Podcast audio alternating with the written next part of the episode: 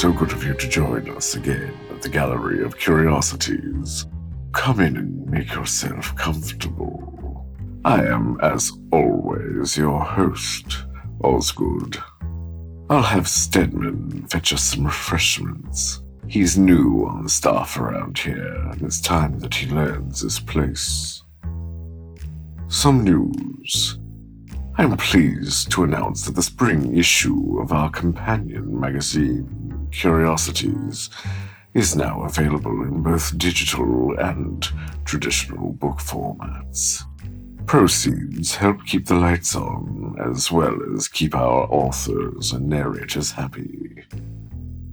The editors, of course, will have to make do with what is left over, and my own benevolence. So, if you wish to assist in supporting the gallery, do stop by the web store at gallerycurious.com. You will find the purchase links for the format of your choice. And thank you for your patronage. Now, for this evening's story. I have heard it said that one cannot have a proper steampunk story without the requisite amount of hardware. I think you will not find this evening's tale lacking in, shall we say, heavy metal. It comes to us by way of Mr. Nelson Stanley. Mr. Stanley works in a library and lives in Cornwall in the UK. He has published fiction in several outlets, including the British Fantasy Award winning anthology Extended Play from Elastic Press. It will have a story out soon in an anthology from Leith Press. It will be read for us by Mr. Wilson Fowley. The Mark V Elegante by Nelson Stanley.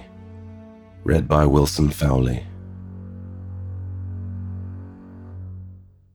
Not a sport for the rich, those curricles of gold and silver with their delicately jointed legs like a jeweler's wet dream, no. Ours was a more democratic sport. Curricle racing rescued from the upper class yahoos who invented it and reclaimed as a poor man's weekend jolly. An excuse to beat the living crap out of something and scare yourself to death. Plus, when we could get away with it, we'd pour cement into the chassis rails Fill the crumple spaces along the bottom of the mechanism with quick hardening resin. Find ever more ingenious ways to affix great lumps of pig iron across the front suspension turrets. Weld in braces all the way back through to the transmission tunnel. Re-weld the bulkheads and inner wings over the top. Nothing to see here, Governor. Stock cherry, factory fitted, bog standard cooking. Such a gig was spoken of derisively as being ironed up. No matter the measures taken to hide this, it was always a giveaway when your curricle jerked into another and opened it up like a giant tin opener, then reversed out of the wreckage with the machinery of your legs running true and the bonnet melded to the shape of the reinforcing underneath. Mashed metal stretched across the concreted seams, twisted bodywork finishing in a suspiciously straight line a good two inches from the front of the gear wheels. Such practices invited disqualification and a certain degree of opprobrium in the pits later on. These days, of course, it's dying. Modern curricles are flimsy things designed to crumple and give so that you can walk over a pensioner and leave them with nothing but a light bruise. You really want something that, after colliding with a cow, will leave nothing but a smear on the paintwork. Such beasts are rare these days. I lament their passing, but when I lay me down to sleep, my heart sings with the clicking and ratcheting of mighty gears, and my ears ring with the shriek of rusting metal wadding and tearing like paper. Such dreams keep an old man happy and spread a warm glow along what's left of my limbs. She liked to smoke while I fixed up her gig sweet tendrils of cloying smoke gyring up to the blackened joists of the workshop in heavy coils. I never liked it, especially not so close to a race. It's a dangerous enough sport as it is, even with all your wits about you. The evening before the race, I tried to communicate this to her, subtle like, by making certain very delicate adjustments to the gear wheels and camshaft lobes of her Mark V Elegante, a 30 year old gentleman's carriage of rusting steel and tarnished chrome, with a six pound lump hammer. Every blow rang and echoed through the bodywork up to where she sat, strapped into the single leather seat, bolted securely to the makeshift roll cage high in the curricle's cockpit. Her voice drifted to me between echoes of the racket I was making burbling stoned nonsense. Blood and hydraulic fluid shall stain the sand. A mess of limbs, metal fused to. No, suffused with flesh, the delicate skin flayed back, and inside, taut cables moving with the implacable vitality of clockwork where mere muscle should suffice. To my ear, I said, that sounds like a recipe for gangrene. Eyes are surer witnesses than ears, Fangio dear, she said, barely slurring the words. I clouted an armature one stop over with my lump hammer. The gig shifted before righting itself on its suspension with a queasy bobbing motion, and she swore as she dropped her narghileh, which shattered to iridescent beetle fragments on the workshop's concrete floor, foul water spilling and spreading in rivulets. Oops, I lied straightening up and distributing the oil more evenly about my hands with the help of a rag. I leaned back down, tweaked a spring with my needle nose pliers, then stood back, giving a mock bow. She arched an eyebrow so slim it might have been painted on, and delicately hocked a lump of glistening lung filth onto the oil stains and bong water coating the workshop floor. Stand out the way then, old man, Let's see what this baby's got. I stepped back.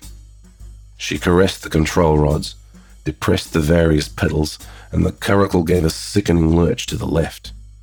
Quicker than silver, she manipulated the controls again and it righted itself, jerked sideways with a toddler's gait, its great bird knees legs performing an ungainly percussive tattoo on the concrete floor. With a teeth grinding, graunching noise, the left leg sprang up to nestle underneath the bodywork like a giant metal flamingo. Then the gig took on a slow but inevitable list until it fell with a clatter, brass legs kicking spasmodically, steel claws flexing and grasping at nothing but air. A manzanita, hanging from her harness in the roll cage, eyed me evilly upside down. I sighed and reached into the toolbox to retrieve the heavy chain needed to haul the ungainly contraption upright. Slight adjustment needed there, mate, I said, and then had to dodge sideways as she manipulated the controls and tried to squish me with the curricle's working leg. In all fairness, I mused, if that were to happen out on the track, with the great Dormel, degenerate dwarf fiddler that he is, that he is, bearing down upon you, you might not walk away. He'll be sure to have ironed up his gig until it resembles a dreadnought on legs. A cataphract without the horse. Uh, will you please, Amansanita said sweetly, get me out of this bloody thing before my brain runs out of my nose? After we'd righted and repaired her, the great backward jointed legs scissored with smooth precision. It was a joy to watch Amansanita pilot the thing about the courtyard before the workshop. And as any curricle fancier knows, the Mark V Elegante isn't the most maneuverable gig ever constructed. But a Manzanita can make it wheel on a halfpenny, make the rear end shimmy like a flirtatious coquette as it ate up the ground with long loping strides. Racing curricles as we do is in itself a fool's pastime, a sport practiced by thrill jockeys and desperados, Yet the talent and skill of the pale, shaven headed girl as she whirled the contraption about made the idea of bodily injury seem ridiculous, nebulous, an old tale to frighten babes. She completed a final circuit of the yard, gathering speed despite the frost on the cobbles, her breath streaming along behind her as the clawed feet struck up chips of stone that whizzed like shrapnel through the air. The performance brought forth a gaggle of urchins from the surrounding alleyways. As the manzanita brought the thing clacking and slewing to a halt, they let out a ragged cheer, which she acknowledged by making the gig dip upon its legs, giving them a bow. Final tests run, she spun the gig about and stalked it back into the workshop. I waved to the greasy street kids and hauled the rusty metal doors shut. Amansanita had already parked up and released herself from the harness. She leapt from the seat to the ground, turned upon a heel, and gently stroked the bluish metal hull, scarred as it was with weld marks from the extra reinforcing needed to prepare it for the coming race. A good day's work, Fangio. Let's repair to the gear and sprocket and get pissed. I frowned. Only the one, Amansanita. A hangover won't make that gig dance any better tomorrow. She made a face and skipped happily before me, jangling the buckles of the heavy leather racer's apron, over to where her tunic hung on a hook amidst the various spare armatures and gear wheels that decorated the workshop wall. She shot me a glance over her shoulder, then shucked off the protective garment while I wiped down and packed away the tools, taking inordinate care to degrease the spanners. Later, we sat in companionable silence in the smoky confines of the gear and sprocket. Amansanita's mood had settled into the cool steadiness that I regard as a natural curricle pilot's pre race mindset alert yet relaxed, a conservation of resources for the morrow's toils. I glanced away from her steady gaze at the lithographs and woodcuts decorating the tavern's walls etchings of great curricle pilots past and their fabled mechanical steeds. I recognized a gaggle of mechanics and groupies clustering around the bar. It was too early for most of the pilots.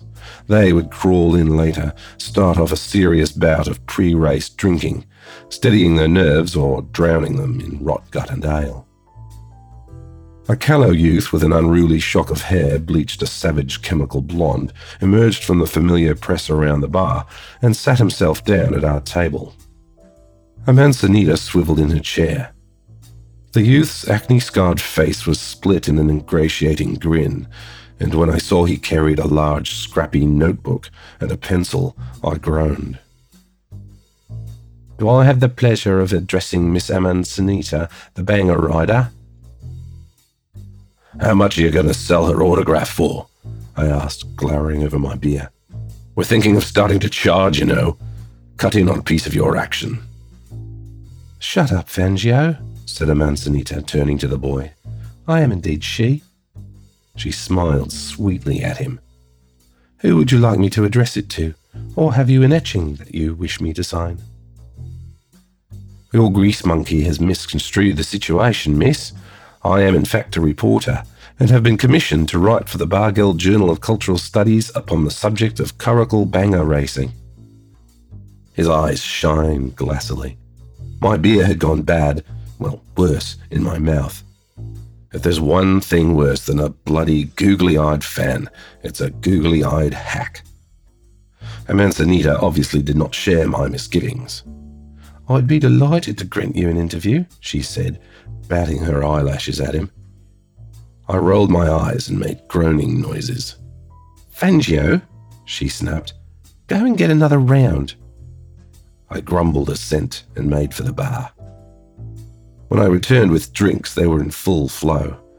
I did my best to ignore them, but the boy's insistent yapping cut through my carousing. Did she fear death? What was her preferred make of curricle? How many races had she won? What did she think of her chances tomorrow in the Cup?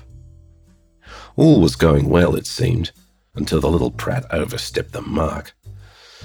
Amansanita was actually preening in the flickering lamplight, running a hand through her stubble as if to comb it back out of her eyes, and the youth himself seemed drugged on sensationalism and intellectual pretension, his pencil scritching its way across page after page, filling his little book with Amansanita's youthful boasts and her narcotically inspired bodywork apotheosis, in which metal should ripple and shift in liquid congress. Though I was doing my best to drown myself in the piss that passed for beer within the sprocket, an approximation of the following swam to my ears. Did she have any aspirations to one day graduate from the sport to race non contact? I winced. This wouldn't be pretty. But at least, I reasoned, the bloody interview would now be over with. Amanzanita's eyebrows seemed to be trying to coalesce into one, knitting in the center of her scowl, and I saw her knuckles go white as she gripped the edge of the rough wooden bench. Why, she said through hardly gritted teeth, would I want to do that? The youth seemed pleased to exacerbate his folly. Because you have talent, he squeaked. Why would you waste your time amongst and here he waved his quill pen in a foppish manner that took in the ancient scarred wood of the bar, the tattooed and oil stained clientele, the low stained ceiling, and myself in one dismissive flourish. Well, surely you have ambitions. Yes, I'm going to win the cup tomorrow. Then me and Fangio are going to go on a bender the likes of which the world has never seen. I flashed her a tight grin. Then I shall purchase me a harem of nubile boy flax to cavort about whilst they write me encomiums. Encomia? Don't interrupt, Fangio.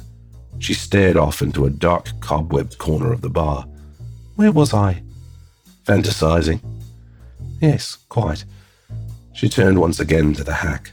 Look, Mr. Writer. Justin. Mr. Writer, you might not realize this, but I love this sport.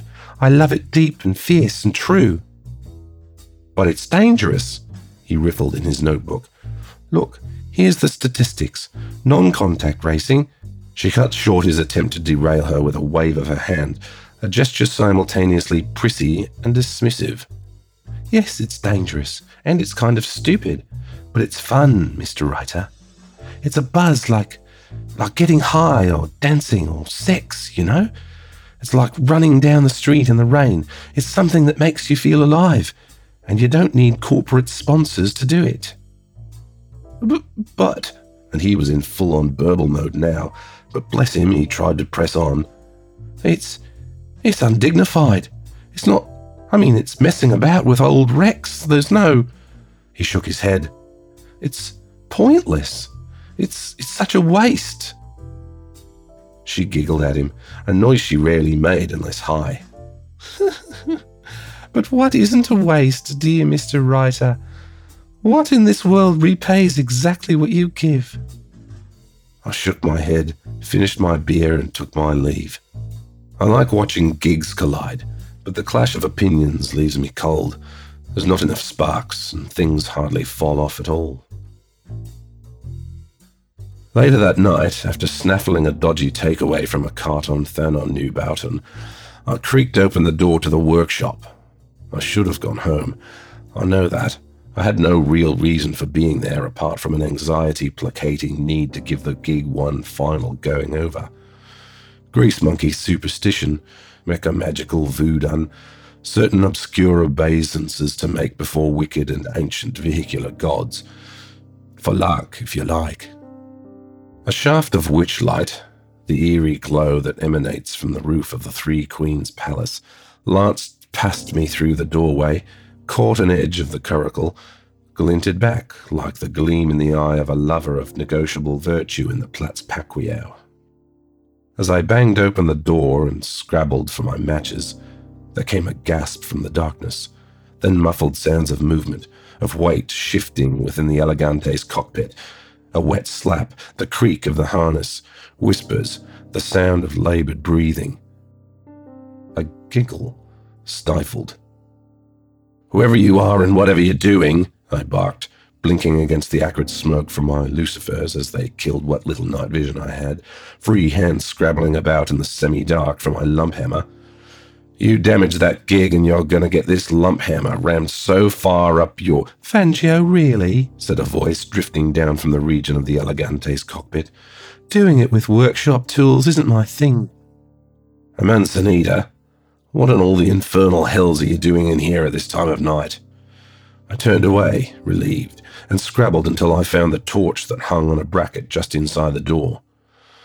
As I applied my match, the torch guttered into life, light flickering across the crumbling brickwork. Do us a favour, Fangio, mate. Don't turn around. What? Just don't. Just don't turn around. Stay there. like that, and uh, throw us up that old blanket, the one hanging by the door? How can I do that if I can't turn around? I said, feeling bloody stupid. Are you high again? It's a bit close to the race. Just, Fangio, throw us the blanket, please. I swore under my breath and did as I was bid, bundling it up and tossing it awkwardly over my head. For what it's worth, she was wrong. I should have turned around. Their dignity wasn't worth what happened next. The soft whoosh of the fabric through the air, then the thud as the Manzanita and the reporter toppled, naked, still in their clinch from the precarious seat of the gig, to land awkwardly on the concrete floor. The snap her arm made as it broke might have been the worst noise that I'd heard up until that point in my life. Worse than a curricle's leg giving way against a stadium wall, more final than a transaxle locking solid and smashing itself to pieces, sadder than the whine as the lobes stripped the cams off a seized gig engine. It was the worst noise until exactly a second later, when a scream tore its way out of her, possibly even before the pain hit. A high, wordless shriek of rage and bitter disappointment, of thwarted dreams and crushed ambition, ringing back off the metal of the Elegante, eddying out of the workshop into the night. A sawbones I knew off the Platz Pacquiao reset her arm, splintered it roughly, gave her something for the pain. Though she made me go back to the workshop and retrieve her stash tin, as she insisted medical grade has all the good shit taken out. I could hardly refuse, and to be honest, I wanted to be out of there, away from the lip wobbling reporter, guilt haunting his face, and the impossibly optimistic young racer still trying to come up with ways that she could pilot her gig with one useless arm, ah, eyes glassy from the painkillers but swollen with tears. I guess she knew the awful truth that she probably couldn't even climb up into the cockpit in that state, let alone pilot the thing. I stumbled through the early morning, through that weird hour when the witch light, beginning to wane, and the bluish glow of pre dawn meet and mingle, when the denizens of the night meet, in passing, with a weary nod, those whose business occurs during the day. I'd left the workshop unlocked, but somehow all my toolboxes were still where I'd left them. Possibly the gods had granted me a boon, or perhaps they were merely mocking me, showing me how fickle their will was. I poked about on the workshop floor until I found her battered tin. Then I glanced up and caught sight of the Elegante sitting there, weird and hieratic as a burnished metal praying mantis in the early morning light. I crumpled, sobbing against the rough brick wall, wretched as any Marthicorus tortured for sport in the arena, alone as only someone who smashed the dreams of a friend can be. A rage, senseless and self directed, took me, and I hefted the lump hammer in shaking hands. But I couldn't do that. A gig like the Elegante deserved better, deserved to go out in a shower of sparks and the shriek of twisting plate on a track, under the screams of the crowd, not alone in a workshop, victim of a failure's misdirected rage. I contemplated taking the hammer to myself, hefted its weight in my hand, my eyes still on the curricle before me. Then I made my decision. Walking out of the pits to the starting line, every step of the Elegante shook me to my soul, rattled the teeth in my head, and fired aches in joints I'd forgotten I'd had. The padded leather seat, so ample for her slim frame, buckled under my weight, and I'd had to cut part of the harness away so I could squeeze into the cockpit. After so long away from the controls of a gig meant for racing, my fumbling sent her skittering as if the machine were drunk or nervous, and my cheeks burned with embarrassment as I fought to bring it under control. But the crowd, tier upon tier, standing up and cheering from the bleachers. The noise louder than cannon fire, louder than the world cheers and the chants and the yells like a solid thing. The frenzy and the tumult of the bookies signaling odds in their occult semaphore as the fools surged around them, waving their slips or money in their hands. The glint of the sunlight on the ranks of curricles, flexing and stamping impatiently on the starting line, copper and iron and nickel and steel. The sun flashing back off the lenses of the pilots' goggles, lower halves of their faces muffled by thick scarves like the nomads of the great southern waste. The elaborate paint jobs that some had spent a month's wages upon, flames and griffins and dragons chasing each other across the gigs. The great Dormel, hunched over the controls of his huge silver Type 3 tomahawk, the stump of his wrist embedded into the elaborate mechanism fashioned specially for him. The flags waving in the crowd and the homemade banners held aloft scrolled with encouragement or abuse. I realized that I'd missed it. Missed the sharpening of every sense, the smell of hot metal and gear oil in my nostrils, the thrill of it, the pageantry of it, missed the fear boiling in my stomach and fizzing along every nerve.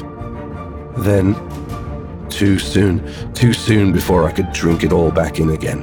The starter fired his pistol and we all lunged forward, multicolored sparks striking as chassis met chassis.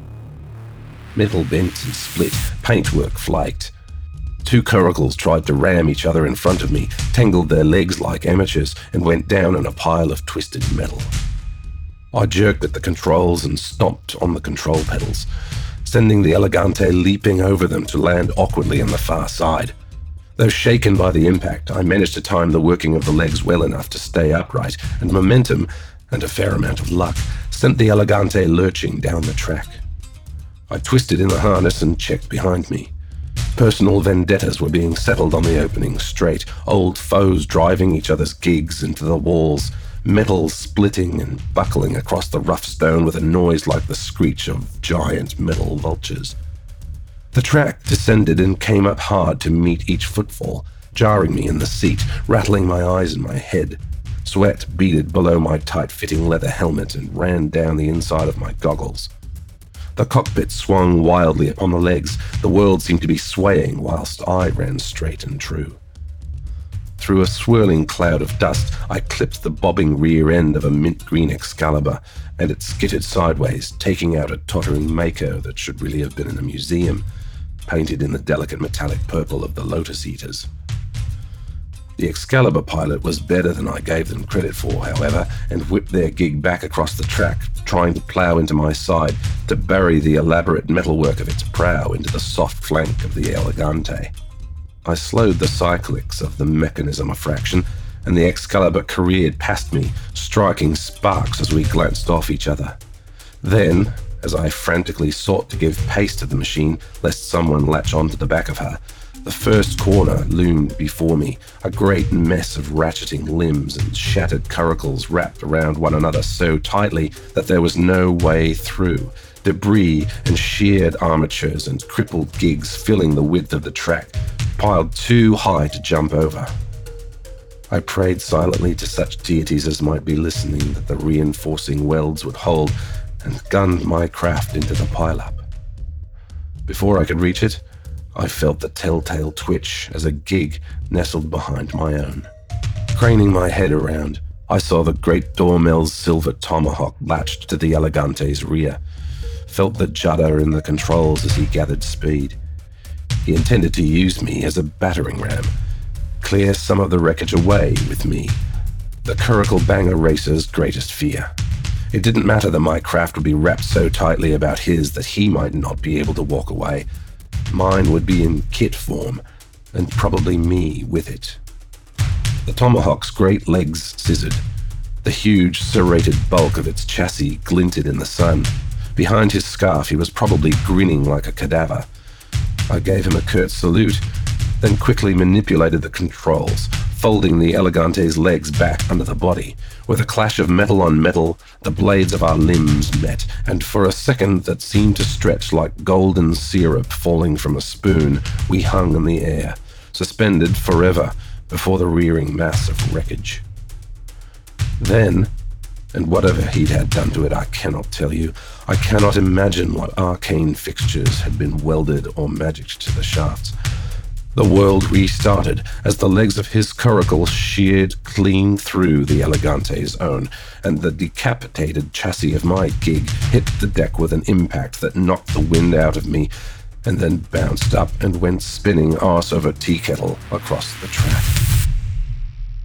All sound receded. The eerily silent crowd, the wall, the track beneath, the blue sky overhead, all rolled past crazily, and I had just enough foresight to hunker down on the seat and pull my limbs inside the roll cage as well as I could before I met the wall in an explosion of noise, and everything went mercifully black. Swimming up from the depths into which I'd been cast by the thaumaturgics and the morphine, I could barely recognize her voice. Her face swam into view, coalescing from a stain of white against the lamplight. The smell of a sick room, that sour reek of unwashed bodies and gangrened flesh. The smell of carbolics and dried blood. Her good hand cool against my skin. Fange, you stupid bastard, she said, wincing as she tapped the sling on her arm. Did you just want to one up me or what? I tried to nod, but my head felt welded to the pillows. Her face reknitted itself, concern pulling at it. It's okay, mate. It's okay. You rest. I settled back onto the cotton, let the world slip away from me again. There's always next year, Fangio. I spoke to a bloke this morning. He knows where the. He.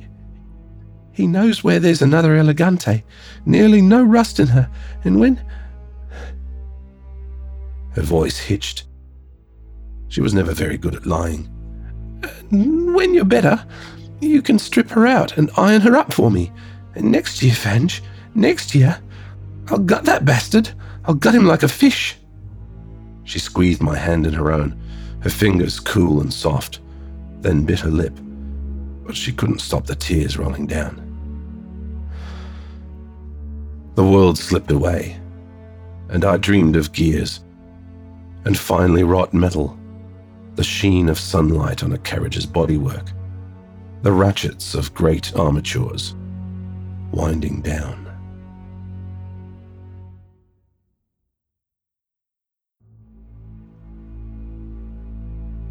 Our mechanic is quite correct in seeking out those older vehicles.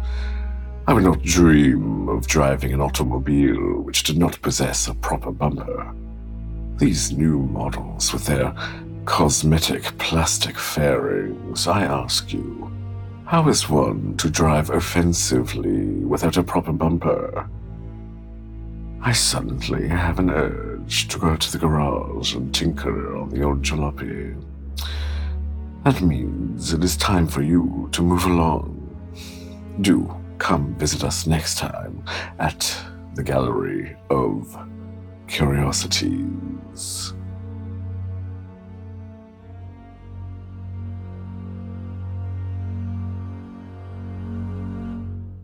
Gallery of Curiosities is produced under a Creative Commons International 4.0 non-commercial attribution no derivatives license. Don't sell it, change it, or make a transcript. If you like the show, tell your friends, because you certainly won't find it by searching for steampunk. Our theme song is Ashes Ashes by Deus Ex Vapora Machina. This episode was produced in March of 2018. For full show notes, visit us on the web at gallerycurious.com.